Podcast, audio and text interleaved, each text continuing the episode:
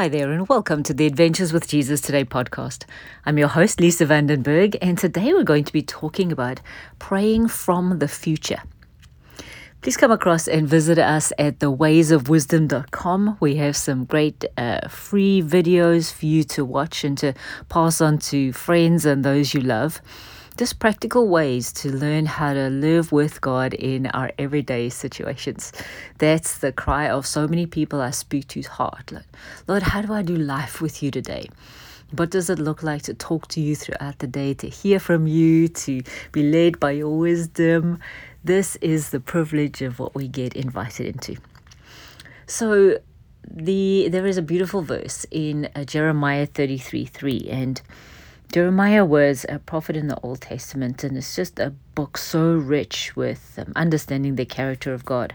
And in this particular verse, I'm going to read it from the Amplified Version. It says, Call to me, and I will answer you, and show you great and mighty things, fenced in and hidden, which you do not know, you do not distinguish and recognize, or have knowledge of and understand such a beautiful invitation from God to uh, come to Him, first of all, to come to Him, right?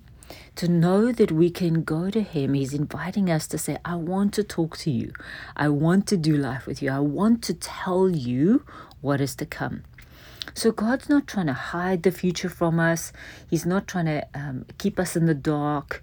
He's not trying to get us to beg to know what happens. None of that. God is actually intentionally inviting us to come to Him. Right?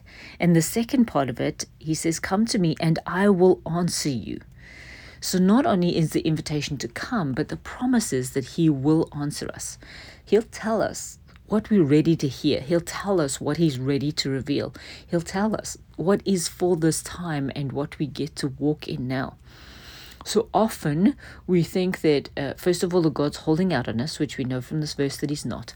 And second of all, that he doesn't really want to tell us what's going on in the future. And and we come with this uh, mindset and belief system that oh uh, i need to pray from my current circumstance and pray towards what i want to happen.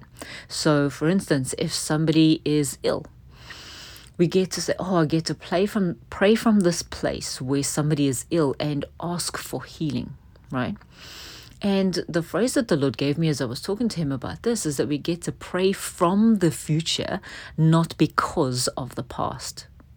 Isn't that so powerful? So often when we pray, and I teach my intercession teams this as well. So often when we pray, we are praying a knee jerk reaction to a current circumstance. God, I don't have any money right now. So I'm asking for provision. God, I'm uh, in a relationship now where things aren't working. I'm asking for restoration. And that's awesome. We get to, to do that, right? But sometimes that helps us to, well, it, it hinders us actually in thinking from a place of lack thinking from a place where we don't have something now. And when we can pray that from a place of hopeful expectation about what God will do, you know, where David says that, Where would I have been if I had not believed in the goodness of God in the land of the living?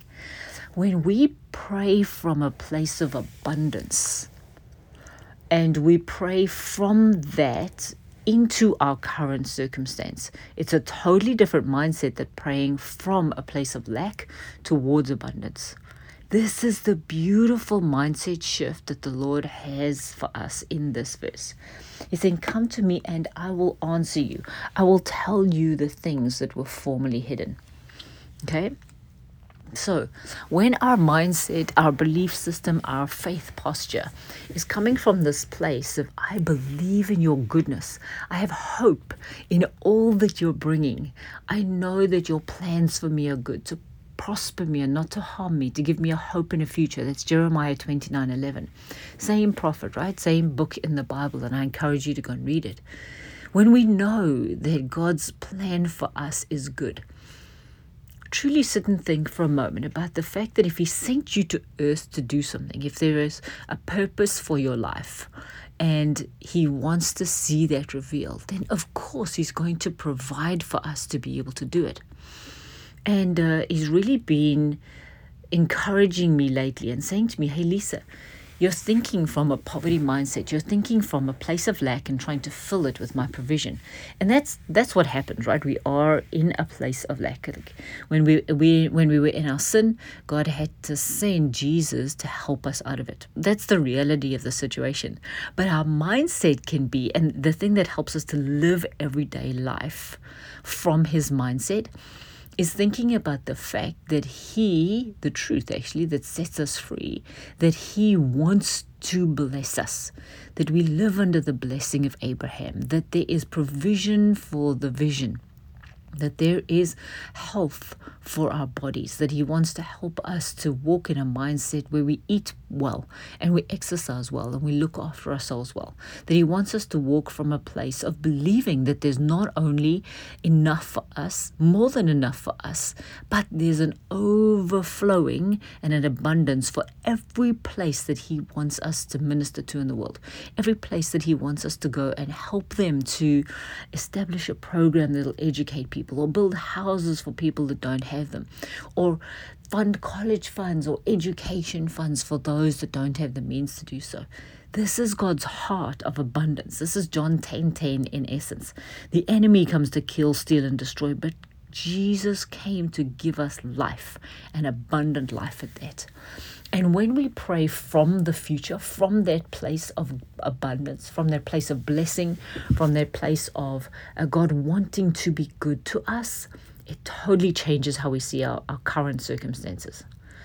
And so this is the invitation that he's giving us today is to come from this place, to read Jeremiah 33 3 and go, Lord, I am coming to you. And um, thank you that you will reveal to me the things that are to come. Thank you that you show me the future and I get to bring that future into the present.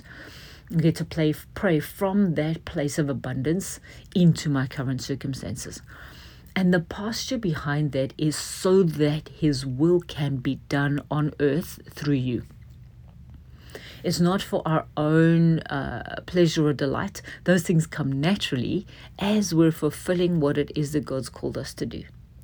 And so as I have been sitting talking to him about this this morning, I said, Lord, what is it that I get to do today? What is the invitation to partner with heaven to bring on earth as it is in heaven today?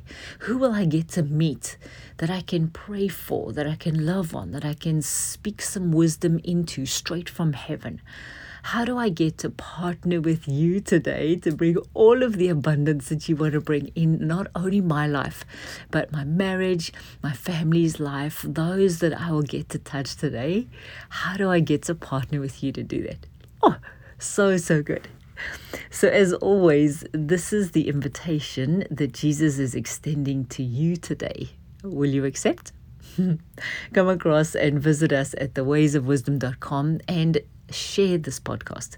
Let's send this encouragement that God wants to tell us what the future looks like and wants to partner with us to bring that future into our today so that all the goodness that He has for you and for those around you today can happen through you. so, so good. Bless you, bless you, bless you. And I will speak to you next week.